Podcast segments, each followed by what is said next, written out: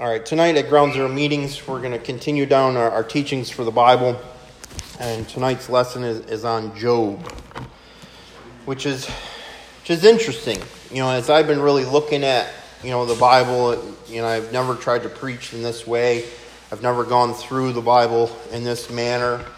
Um, that it's interesting how there's so many different components that are happening at the same time you know, I ordered a, a, biblical timeline and it, and it showed up this morning and we were just briefly looking at it and it, and it shows like, you know, as things are, are starting and who's, you know, was alive when and what, you know, started this and what started there. And this is when China was, you know, born and this is when Jap- Japan was born and this is when Persia was born and this was when Greece was born. And it kind of, the timeline kind of shows what was going on in the Bible you know, and, and soon we're going to be getting into the major and minor prophets. You know, and as you read it as a book, you would think that one is right after the other because you're reading it as a, a book, a chapter, a book, a chapter. You know, but it's not really, you know, that way because on a timeline scale, a lot of these things are all happening at the same time. So, you know, I never really realized how much was really layered on top of itself but as we're talking about the book of Job, it's estimated that this is the first book ever written according to the Bible. They're not 100% sure, like where it came from, you know, they believe that it was before Abraham, you know, but, you know, just by the, the literacy and the way that it was written and the, you know, the places that were in there, you know, and even their names were pre, you know, Hebrew, pre Israelite, you know, so there's things that in there that that's basically is stating that this is most likely the oldest book as far as the Bible is concerned, and yet it's kind of when you flip it open, for those of us that like to do the magic eight ball Bible tricks, you know, you flip open almost to Job. You know, once upon a time, I was uh, still working in the tattoo shop when I got, first got sober, and I would go in there and I would read the Bible and I'd read the Purpose Driven Life and people would walk in and be like, "Hey, what are you reading?" I'm like, "The Bible." I'm like, "Whoa, you can't read that in here. Like that, that's not safe," you know. And it's like, you know, God was really moving on me, and I was reading the Bible. And one day, one of my friends came out, and the Bible's sitting there on the counter, and he grabs it and he just flips it open, you know, right to the middle, you know, and it lands in Job. And the verse that he wrote or read, the very first thing that he read is majestic snorting. He slams the book down. He's like, I like this book. He walks away. I'm like, out of all the verses, out of all the verses, he picks one about majestic snorting. I'm like, what? God, I don't know, whatever. You know, it could have been something real impactful. Nope, not. But anyway, you know, as you have read the book of Job or have never read the book of Job, you know, it starts in a very interesting way, you know, and it's really a literacy and how they're kind of breaking this stuff down. But what's really going on is that an attack to a belief system. You know, when we don't really understand God, we accuse him of everything that goes wrong. You know, we see that in our society today. You know, if there's a God, then why is this? And if that's a God, then why is that? And you know, and you see these attacks upon, you know, God for all these different things that are taking place in this life. You know, and, you know, we all have a theology. You know, even that people that don't believe in the Lord, people that don't go to church, even an atheist has a theology. What's a theology? Their belief system about God. In most of us growing up, whether we were in church or not in church, our theology is woven through our life experience. So even if we do believe in, in the Lord, even if we grew up in, in Christian churches, and, and I know that some of us in here didn't, some of us grew up in different religions, and some of us grew up out of church altogether, and some of us grew up this, and some of us grew up that. So, you know, our, our parents are teaching us that there's this God, and here's Santa Claus, and life experience, and don't tell him this, and don't share that, and, you know, and, and do what I say, but not what I do, and, you know, and, and all these different things as kids we're picking up you know, our parents tell us to tell the truth, but then we see them lying all the time. You know, we, we, we, we pick up all these different things as kids, and it's woven into our theology. You know, and, you know, Job goes through this catastrophic event. Like, if you're really reading it, it's like, it's unbelievable. Like, he loses everything he owns in the matter of seconds, you know, because, you know, it, you know, he loses his, you know, all of his sheep, all of his, you know, herds, and the guy comes and shows up and says, "Hey, you lost all your stuff," and and then as he's trying to deal with that, somebody else walks through the door and be like, "Your whole family was killed," and as he's dealing with that, somebody else walks through the door and says, "You know, everything's been wiped out," you know, and then like, he still didn't curse God, you know, God considered him a, a righteous man you know, and he's struggling with life on life's terms. You know, situations in our lives happen in, in ways that are out of our control. You know, many of us have had pretty crazy childhoods. Many of us have had traumas in, in many different ways as we grew up. You know, but what Job really struggled with is that if God is just, then why is this happening to me? Because I've been behaving myself. You know, and we struggle with that sometimes. That, you know, we start doing the right things, and then something happens that's out of our control, and then we start reminding God how good we've been.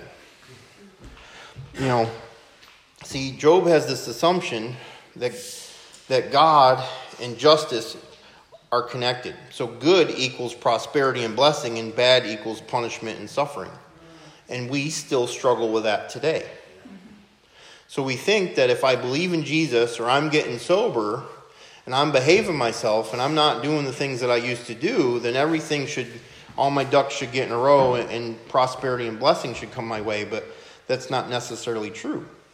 You know, and, and what really is screwed up is that when we see people that are living in sin and we see the drug dealers prospering and we see, you know, people in other faiths faith's prospering, and we're like, I'm over here believing in you, Jesus, and look at what's happening over there.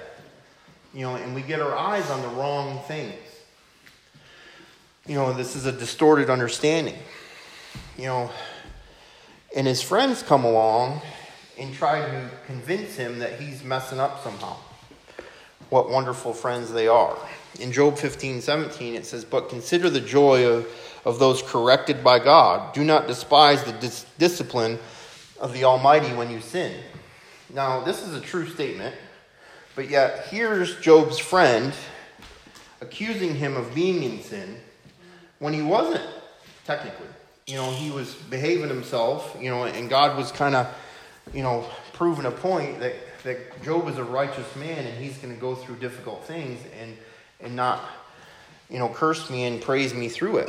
You know, there's times that we have people that like to give us their input into our lives and they don't really understand the complete story, do they? Mm-hmm. You know, and guess what? I've been guilty of that as well. Mm-hmm. You know, that we cast judgments on people and we don't understand the full story. You know, and Job's response, you know, in 629, it says, Stop assuming my guilt, for I have done nothing wrong. You know, and there's times, you know, that we get into these heated battles with our friends you know, that you're doing something wrong. No, I'm not. Yes, you are. No, I'm not. You know, none of us have had those conversations ever. None of us in here. You know, and um, see, not all pain that we go through means that I'm in sin. Not every suffering that I go through equals sin. You know, and we have this mindset, and it's really this religious mindset that we go through. When you're bad, you're going to hell. You know, and most of us have heard that statement at, some point in our lives, and we're like, well, guess what? I'm not going to be good anytime today, and since I'm going to hell, I'm going to go hell in a blaze of glory. You know, and, and we went running in the wrong direction because there was no hope for me to turn the corner of being righteous because I knew that I was a bad kid. You know, see, the question is, is God just, and can I trust him? See, we struggle with trust. Many of us believe you know, if we were to walk through Utica, even though there's all these different populations from all around the world and they bring their own belief systems with them, for the majority of America states they're, they're Christians. And we're like, wait a minute, how? You know, I would say that I was a Christian as a teenager, but I didn't know God just because I, I got dragged to church by my mom. you know, I would say that I was guilty by association. I go to church, then I must be a Christian, right? You know, and what I've learned is that trusting God is really the most difficult thing that we have. You know, have to do that. All sorts of different populations believe in God. You know, very atheism is a very small component, and it's really just an American thing. You know, and you know we've started infected Europe and all these different places, but every culture around the world believes in God of some sort. You know, but just because I believe in God, can I trust Him? You know, can I trust Him when I go through difficult things? You know, and I know that I'm guilty of this, and I, I imagine that some of us are. You know, and, I can see it here in, in the text. You know, in Job seven seven. You know, he's going through all this painful stuff, and he's like, "Oh God, remember that my life is just a breath." Like we have to remind God that you know of the things that are going on in my life. Like, God, I've been reading my Bible and I've been behaving and I haven't smoked crack today. And like, I have all these excuses of why He should not be allowing suffering to happen in my life because I'm really behaving myself pretty well, God. How dare you, God? And what's really happening is we elevate ourselves above Him and we think that we know the best outcome of what should be happening in our lives. And truth be told, I'm very horrible at that. You know, but how often do we remind God He's messing it up? You know, I'm only here for a little time, God. You know, I only got so many years. Like, I should be married by now, and I shouldn't have this problem with my finances by now, and this car should be working better. I've paid money for it. You know, what's going on here? And what's, God, why are you letting these things happen to me? Because I'm the center of the universe, don't you know? but each one of us struggles with this. We have a God from our understanding, our theology. We are the center of that. And until we put Christ in the center, we're constantly battling for lordship. We can believe in God, but yet we want to help Him dictate our own lives, but I know for me, and I can only speak for me, and probably speak for a couple of you because I know you, that I do a horrible job at running my own life. I have a 100% track record of destroying everything I touch. Everything I touch. If I do it my way, my will, my manipulative, controlling, crazy, sadistic mind gets the plot and the plan and the scheme, and I try to carry that thing out, destruction is happening to me and anyone that's close. But yet, I want to still be in control. Because I'm going through something and God doesn't quite understand how big of a deal this is. And if He really understood and really loved me, then this should not be happening. But yet, He's God. And we see in the text, which is crazy, right? Because every book of the Bible has Jesus in it. So here's a book that's estimated to be written before Abraham, before Moses was even a thought. And we see in, in Job 9:33, if only there was a mediator between us, someone that could bring us together, a mediator could make God stop beating me, and I would no longer live in terror of this punishment. If we only had a mediator. The problem is, is that Jesus is our mediator, but we don't always like what he has to say. We don't always like what he wants us to do. He, we don't always like what he wants us to stop doing. We don't always like his words, so we, we just close it. We just, I have a Bible, and it's pretty right over there because it tells me things I don't like. You know, how often when we're going through a hard time, where do we turn? Psalms. So we need to hear some motivational thinking. You know, but if you really read through the Psalms, you see David's convictions of his sin. But we're like, flip that. You know, we don't like that page. Just move on. Like, blessed is my soul. Yeah, I like that one. You know, but we have to learn to trust him. We have to learn to trust him. In Job 19 25, it says, But as for me, I know that my Redeemer lives. He will stand upon this earth at last. And after my body has decayed, yet in my body I will see God. I will see him for myself. Yes, I will see him with my own eyes. I am overwhelmed at that thought. Everybody here believes in Jesus. But what we believe about Jesus needs to be adjusted. You know, every one of us in here would say, I'm going to heaven. But I guarantee that we get a, a handful of different reasons why we're going to heaven or how we're going to get there. Because why? We, we haven't spent a lot of time in this thing. So we don't really know how this all works. But uh, our Redeemer does live, He lives today. He did walk on this earth. He is moving on this earth right now. He's moving in and throughout this, this room. He was moving during worship. He's moving during this teaching. It's not me, it's the Holy Spirit. Our Redeemer lives, and yet we struggle to trust in Him. I can't imagine people that have a dead faith and that they, they pray more than we pray and they do crazy sadistic things in the name of their gods. Yet we have access to the Holy Spirit, and most of us in here have had encounters with the Holy Spirit. But when I want to do what I want to do, the last place I want to turn is the one that's going to tell me how to change because I'm not ready to change because I like my sin. It feels good. I like it. They're cute.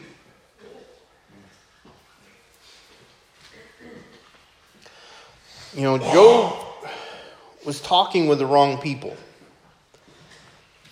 Even our friends and families can get confused. That if we're talking to the wrong people and we have the wrong voices in our ears, even though we have faith, even though we say, My Redeemer lives, even though we say that I, am a devout Christian, I believe in Jesus, even though I'm going to church, even though I'm going to GZM, even though I'm staying sober, you get the wrong person speaking in your ear, all of a sudden using sounds like a great idea. All of a sudden, sin that I said that I was never going to do again sounds like a great idea. If I get in my own head with no accountability, I can convince myself to do some really stupid things. Stuff that I said that I wouldn't do anymore. And we have to be careful who we're allowing into our ears, what we're, what we're watching. Is that really a big deal, Tom? I personally think it is. I know for me, and this is me, and you can take it for what it is. I changed what I was listening to. As soon as I got sober, all the music I used to listen to went in the garbage. Hundreds of dollars of CDs got trashed. And I started spending all the money that I was spending on cocaine, going to FYE, picking up Christian music, and be like, I hope this doesn't suck. Yep, it sucks. That's going in the garbage too.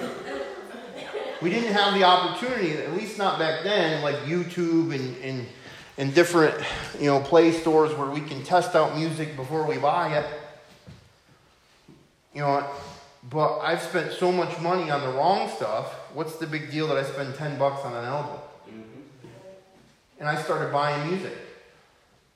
Because I had to find music that, that fit me because music is such a big part of me that there's not a day that goes by that music isn't the prominent voice in my ear.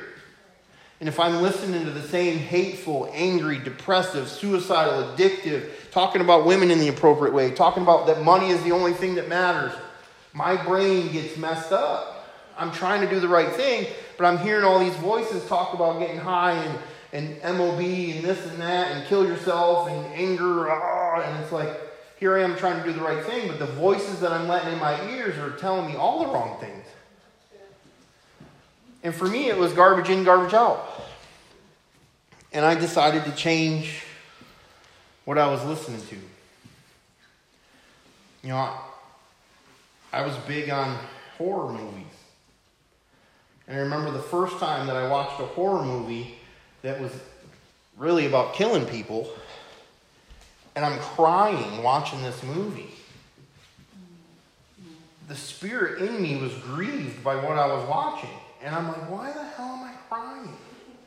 Like, I would have been really excited at watching this before because I'm sadistic.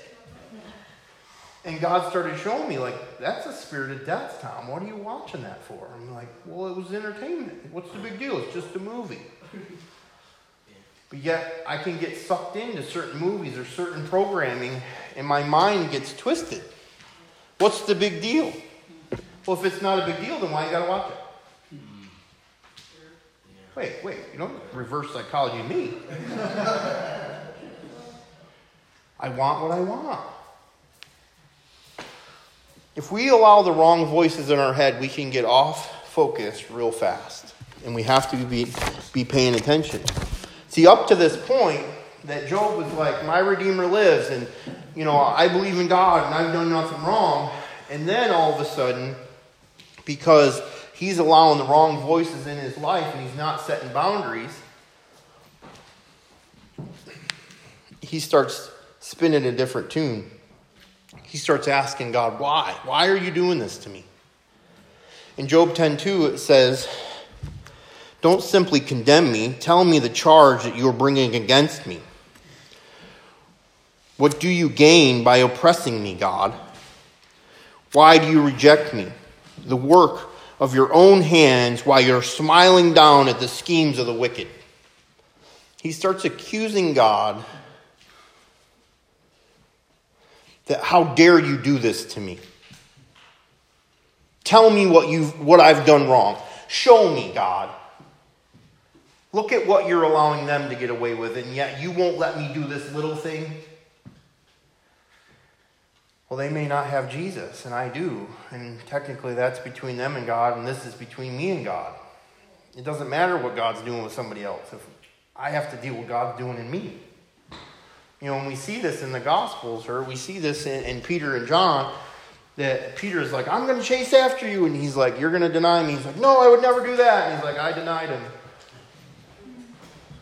How many times do we say that we're not going to deny the Lord, and that we do with our actions and our lifestyles? I mean, how many times are we put in a situation that someone's, you know, mocking Jesus and we don't stand up? How many times that somebody says that, you know, church is stupid or Redeemer's this or blah, blah, blah, blah, and we're like, eh, not getting in this one. We deny them all the time. And yet, at the end, when, when Jesus is restoring Peter, and he tells, you know, Peter he's going to have to suffer. He's like, well, what about John? He's like, what about John? I can make him live forever. Like, oh, that's not the answer I wanted. God knows the heart of every single matter, of every single individual. He knows exactly what we need to go through to find freedom. And there's times that people can be walking right next to us and have a completely different story, and we're like, well, why are they having this? Because He knows what's going on in their life, just like He knows what's going on in mine, just like He knows what's going on in you. And He, he gets us to this place where He is all that we have. Every one of us has had a moment where there's nothing in our lives, everything has been stripped and if we don't hang on to Jesus right now, we have more to lose. And yet, there's times that we are willing to lose more because we're in a fight with God because we want to be right. And yet, we get kicking and screaming and dragged in the wrong direction because our pride or ego are in the way and we won't ref- we refuse to submit ourselves and change because I'm hanging on to this because I know that this isn't a big deal. Yet but we can get in our word and we know that it, it's actually opposing us and we can't avoid it. Job in 13 23 says, What have I done wrong? Show me my rebellion and my sin. Why do you turn away from me? Why do you treat me as your enemy, God? How many times have we accused him? I know I have. It's our instant response when our self is being grinded down. Our selfishness, our money, our flesh is getting tested or is getting broken or we're supposed to deny it. It hurts. When our gods get trumped by the God, we have this issue because we're trying to keep our idols alive. And God comes in and shows us exactly what has to, to take place. You know, and in our efforts to try to do it in our own strength, because I know I'm guilty of it, and I watch others guilty of it, then I'm going to do it my way in Jesus' name. And Jesus like, oh, sweet, let's see how this works. And then it doesn't work out. I'm like, God, I was trying to do the right thing. It wasn't that bad this time. Look at what I used to do. I'm behaving. Just give me a little bit. Why you got to take everything? He's like, I should be everything. But yet we haven't allowed the Lord to be our everything, so he constantly challenges those things that are our everything so that he can be our everything.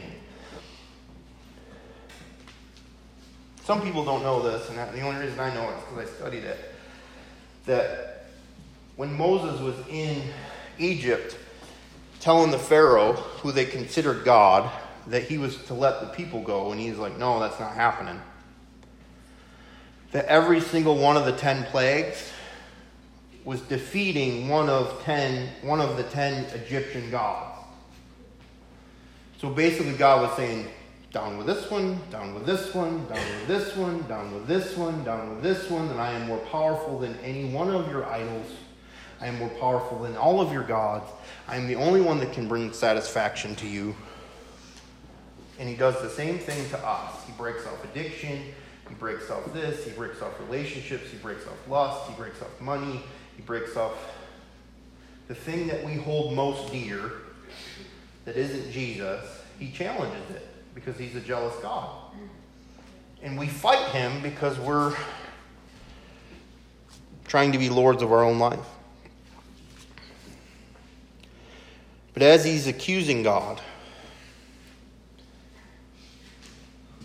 in Job 19:6 it says, "It is God who has wronged me, capturing me in this net. I cry out for help, but no one answers me. I protest, there is no justice." I don't know about you, but I've done this. Like, God, why are you doing this to me? God, you're wronging me.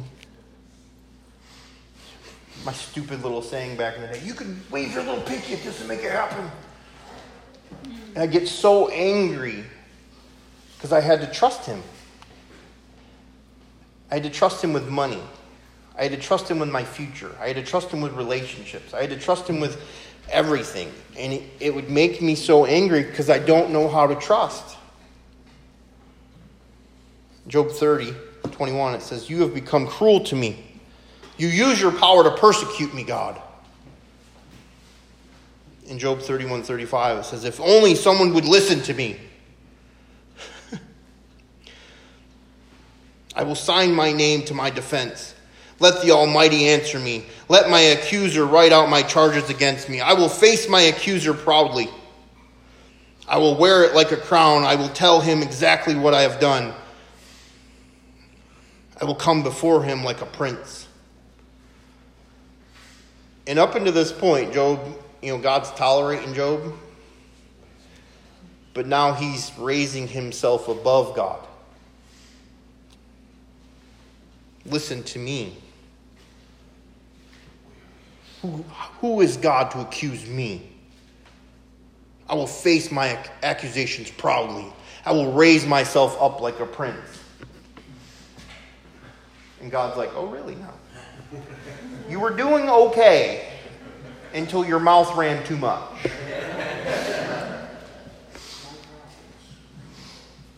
How often has our mouths gotten us in trouble?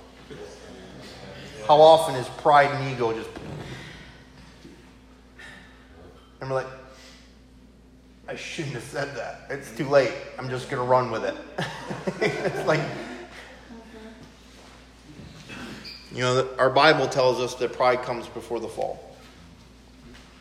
The second I think that I can do this without God, the second I think I can do this without help, the second I think that I can do it my way and not His, the second that I am elevating myself above His ways, there is going to be a fall. You know, and something that was taught to me as an early leader is that, Tom, you can humble yourself and that one day God will exalt you. Or you can try to exalt yourself and God will be sure to, to humble you. You know, I, I struggle with pride and ego just like the rest of us. But I learned a long time ago if I keep my mouth shut, at least I can keep the pride and the ego inside, and then I can get Jesus in there a little bit sooner. But the second I let the pride out, I can't get it back as easily. So I can arrest thoughts, I can't arrest things I've already said.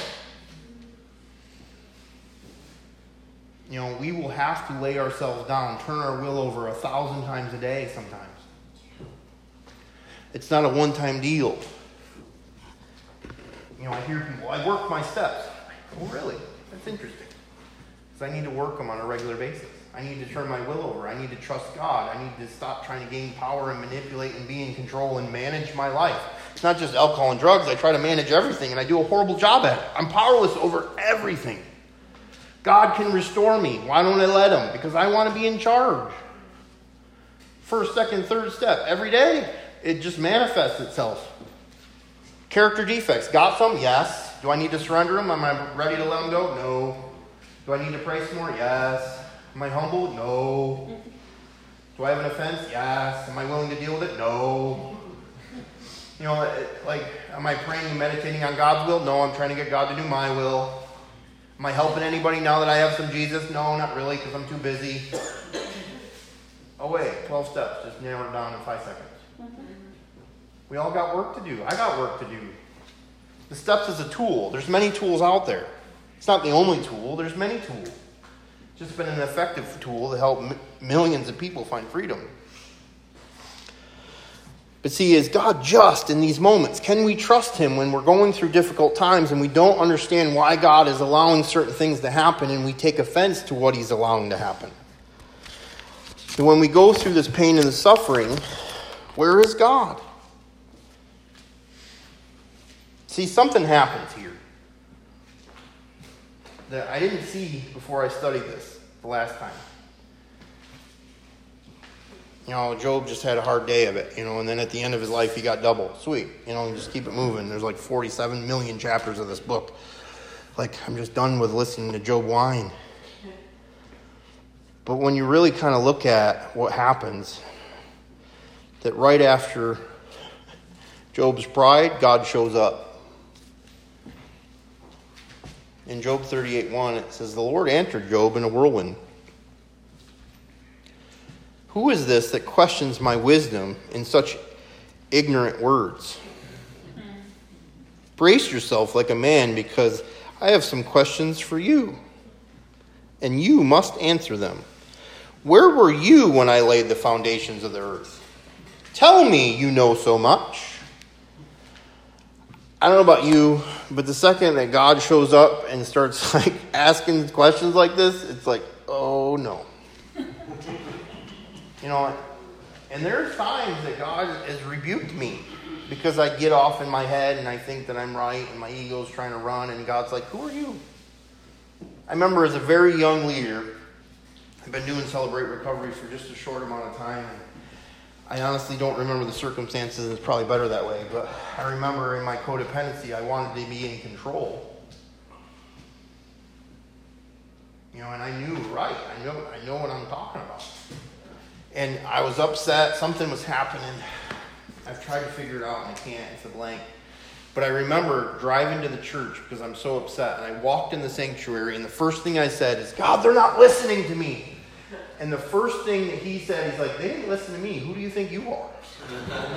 and it was like, I was upset and enraged, and I was crying. And the second I said that, and the second he said that, I was like, stuck. Like, temper tantrum over.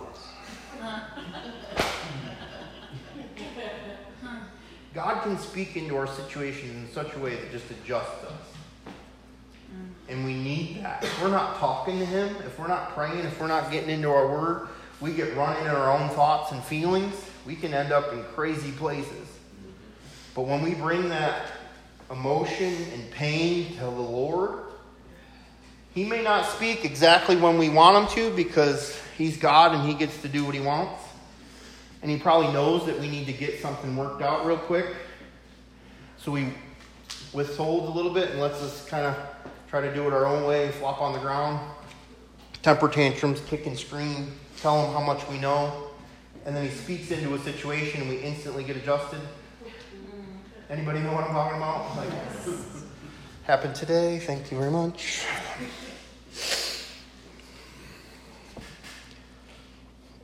God again speaks to him Will you discredit me and my justice con- and condemn me just to prove that you're right? How often do we try to twist things to try to be right with God? No, never. Not me. But see, Job has this encounter with God, and he was never the same. And how do we know that he was never the same? Is because we hear it in, his, in this text, we hear it in his voice. How do we know when someone's really met Jesus? How do we know when things are beginning to change? There's one word, and it's called repentance.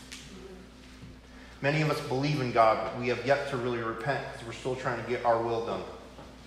And maybe we've repented, but now we're back doing stuff.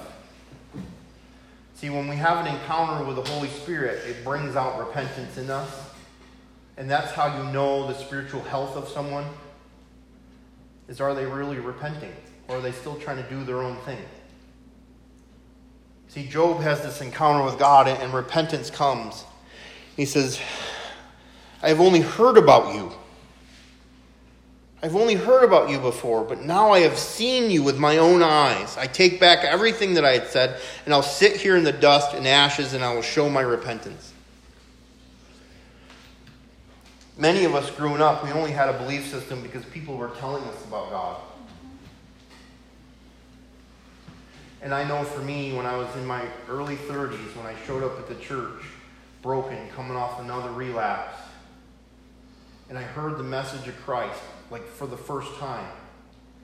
Even though I spent all of my years growing up going to church, I'd never heard it. That all of a sudden I'm hearing this loving message of a Redeemer who can set me free from myself and from my past and from my sins, and there's nothing that I could ever have done that could push him away from me. There's nothing that I could have ever done that would make him not forgive me if I would just ask him. And remember they're just weeping. And it can't be that easy. And I remember fighting with the people that were around me, like, no, I have to prove that I'm going to change. Like, no, just ask Jesus to change you. Like, no, I have to prove that I'm going to change. Like, no, just ask him. Like, no, I have to prove that I'm going to change. Like, idiot. Hello, Jesus is going to set you free if you just ask him. But yet we want to prove it because we look at God in a man perspective and we think that God can only forgive me the way I would forgive someone else. And we put human limitations on a supernatural God. That the second we ask Him to forgive us of anything that we've done wrong, because of the blood of Jesus, that sin has been wiped away. From that point forward, we have to work through our pride and our ego and beginning to forgive ourselves.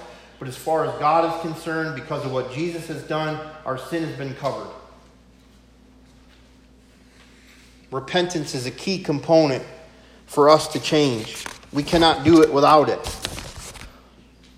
I know for me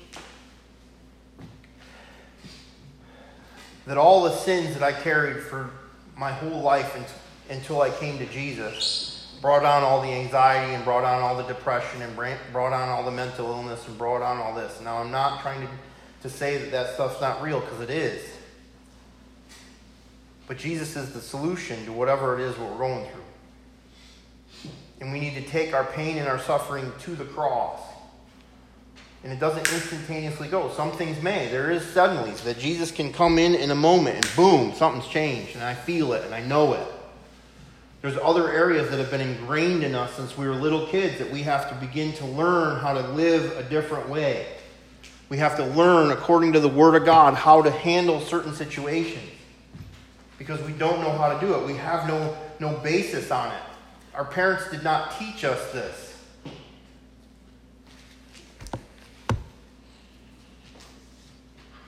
See, is God just and can we trust Him? When we go through these pain and suffering in this crazy life, see in 1 Timothy 2 5, it says, There is one God and one mediator, and He who came to reconcile God to humanity, and his name is Jesus Christ. And he gave his life as a purchase for our freedom for everyone. See, the question is, is have you really encountered God, or do you just believe? Because I run into Christians all the time who believe, but they've never really encountered God, and their lifestyles show that there isn't a lot of change in who they are and what they're doing because they have yet to seek God about what they're doing. But I know for me that when He came into my life in my early 30s, There was the no not denying the fact that God was real. Prior to that, I wasn't sure. Yeah, we go to church because that's what you do. But I yet had have never had an encounter with the Holy Spirit. See, we need to trust God because we know who He is. He's justified through us laying down our lives. See, God's encounter with Job changed his perspective. God's encounter with us changes our perspective. In 2 Corinthians 5:16 it says, "So we have stopped evaluating others from a human point of view. At one time we thought that Christ was merely we thought of Christ merely from a human point of view, but how differently we know him now."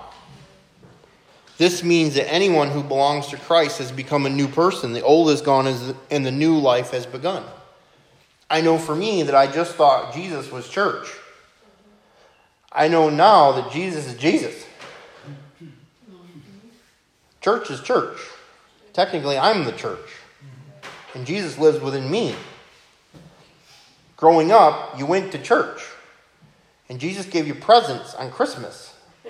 And the Easter bunny on Easter. I don't understand that. How Jesus and the Easter bunny and Santa Claus all got along, they must have hung out somewhere some say the North Pole. The Cadbury ad commercial is really confusing.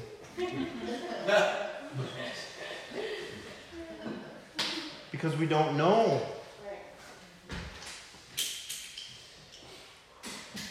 We don't know because we haven't spent time trying to know.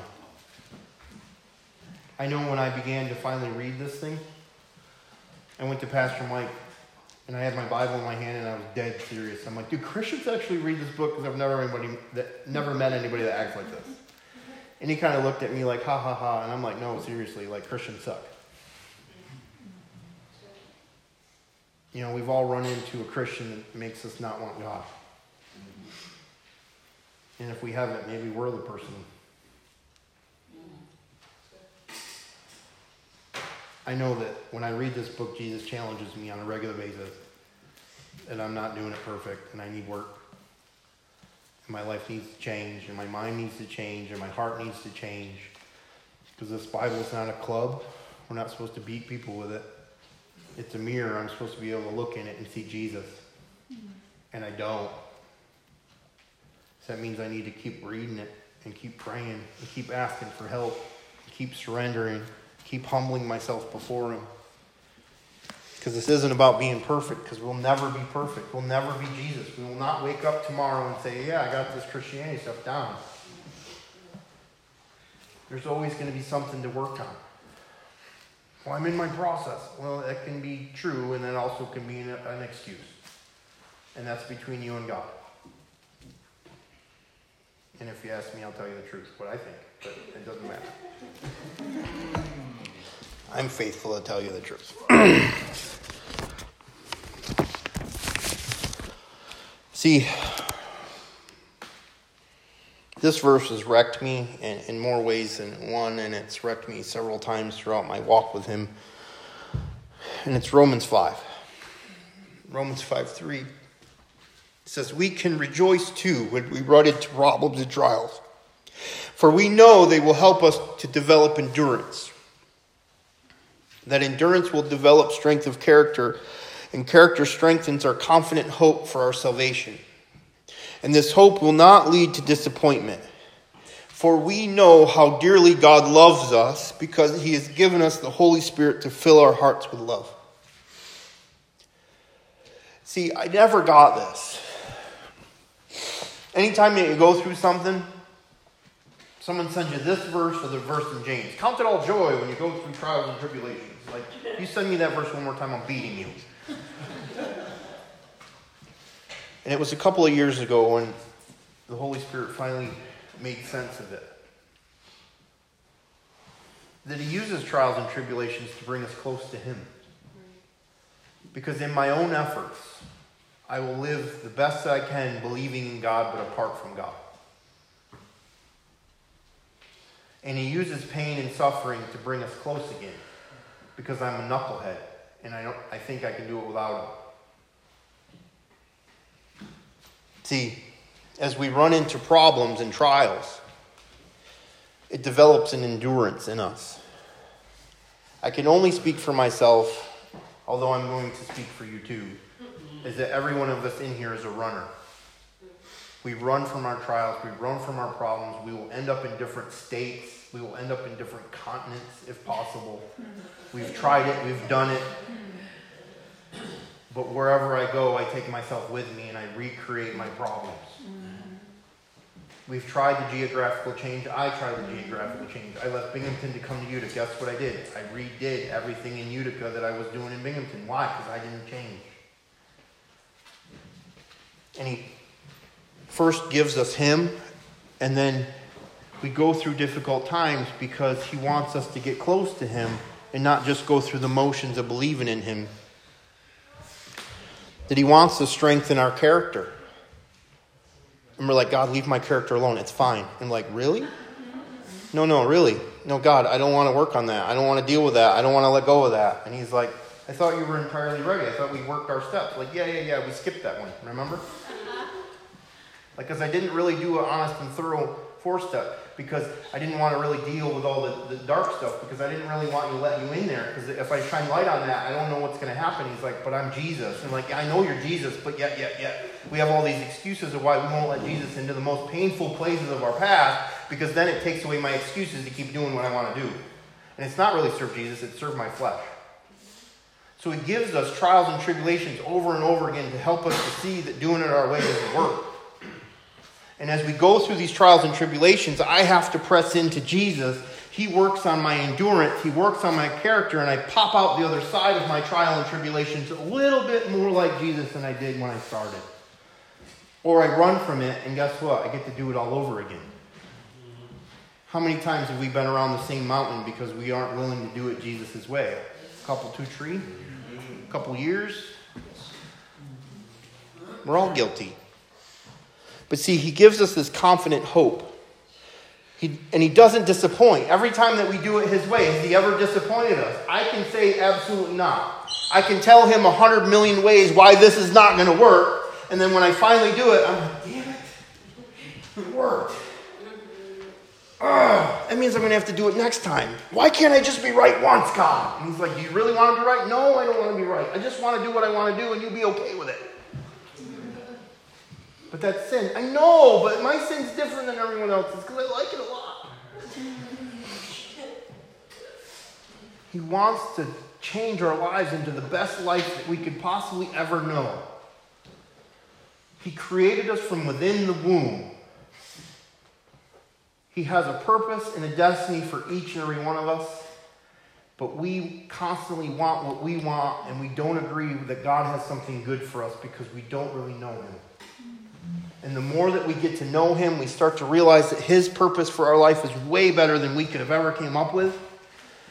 And it becomes easier to go through these trials and tribulations and trust him because we lay it down quicker. It doesn't mean that I don't hang on to it. It doesn't mean that you don't hang on to it, but we get a little bit further down. No, no, no, no, no. I know where this is headed.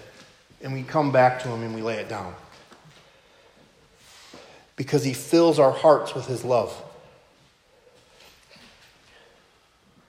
Most of us in here most people in recovery, most people that end up in church for the first time in many years, don't walk in on a winning streak. Like, yeah, I think today I'm going to get sober and go to church. Things have been going really well for me lately, and, I think that it's now time to show Jesus how good I am. That's not the train of thought. It's like, my life is absolutely broken and I don't know what else to do, so I start reaching out for recovery in God. So, fear of more pain can point us in the right direction, but it'll never keep us in the right direction because we're stubborn and we have that built-in forgetter that how bad our addiction was and what we lost last time we're going to lose it again and we might get locked up and we might lose our family and we might lose our job we might lose our life but we don't really care anyway. Mm-hmm. The only thing that keeps us is his love. There's been so many times that i want to run away.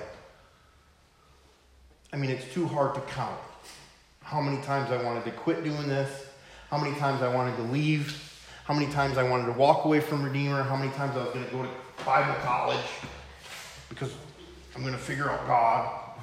And God's like, I got you. And I'm like, shut up, God. I'm trying to figure this out over here doing it my way. And he's like, You can do it if you want, but it's going to be painful. How many temper tantrums I've had in the process as God is refining me. How many temper tantrums have we had as the Lord has, has been pressing on us and changing us into a, a better version of ourselves that are more Christ like? And every time I'm about to leave, I always hear the same thing Do you trust me? And everything in my life is, is showing no. But the Holy Spirit in me somehow musters the word, Yes, I trust you. And every time he says, Sit still.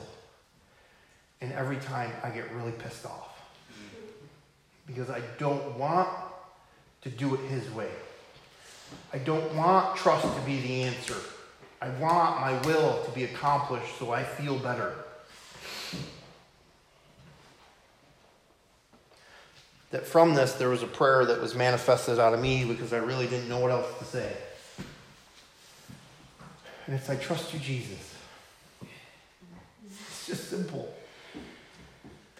And every time I'm saying this in my life, that everything going on in my emotions and in my brain is absolutely not trusting Jesus. And I'm trying to convince myself to trust Jesus. I trust you, Jesus. I trust you, Jesus. I trust you, Jesus. Everything inside me wants to run away at a million miles an hour. I trust you, Jesus. I trust you, Jesus. I trust you, Jesus. Because it feels like this impending doom is coming and my life is being ripped apart and I'm believing my emotions, and the enemy's getting in there, and I just have to sit still for just a minute and say, I trust you, Jesus. I trust you, Jesus. I trust you, Jesus. Because he's never let me down. He's never let any one of us in this room down. My perception of God has let me down. But Jesus and Jesus' will has never let us down. We may not understand everything that takes place in our lives. But we're not God. We did not lay the foundation of the earth. But He has a purpose for all of our pain. He works it all together for good. If you told me as a junior high kid, if you told me as a young kid, as I was getting molested and getting beaten and getting rejected and thrown downstairs and everything that we went through as children, if you would have told us that Jesus was going to move in our lives as we were adults, we'd like, no way, I don't want anything to do with that stuff. If you, there's no way you can convince me that this would be my life today. There is no way that you could have paid me back then to even attempt this to be my life. I did not want anything to do with religion. I didn't want anything to do with Jesus because I didn't understand it. But in my own brokenness, I've come before Him hundreds of times and saying, God, I can't do this my way anymore. It's not working. Well, trust me, Tom. I, oh, why was the trust? Why do you come back with a stupid trust word over and over and over again? Because it's the only way through. It's His will or our will. Which one do we choose? I know about you, my will doesn't work. I'm convinced that my will will never work. But in that crunch moment, I try to escape. I try to manifest my own will. Why? Because I don't know how to trust anybody but myself, but yet I'm the worst person to do to make decisions. There's nobody on this earth that's done more stupid stuff for me than me. But yet I'm the one that wants to run the show. Like, hello, McFly, are you in there? the God of the universe is moving in our lives, but yet we reject him on a regular basis because it's difficult or I don't know to trust and I'm not really sure. It's like, how, how much more clear do I need to make it? Like, really, really clear. Okay, it's really, really clear, but. Uh, we have to learn to trust. And how we learn to trust is we go through difficult things that forces us to trust. Anybody can trust Jesus when everything is going right. Can we really trust him when things are going crazy? That's what trust is really built. Every one of us, including myself, has to work on this. I am not standing up here saying that I got it all figured out because I constantly am talking with him and I constantly am saying the same thing I trust you, I trust you, I trust you. my emotions, my insecurity, things that are going on in my life, the, the places that I'm headed. It's like, are you sure you have the right person? Do you know me? Where once my pride and my ego were like, yeah, I'm the greatest. And now I'm like, I don't know. He's like, yeah, yeah, you're good. Like, oh. There's, there's times that fear just tries to come in like a flood. And what do we do with it? We have to speak the word over it. We have to trust.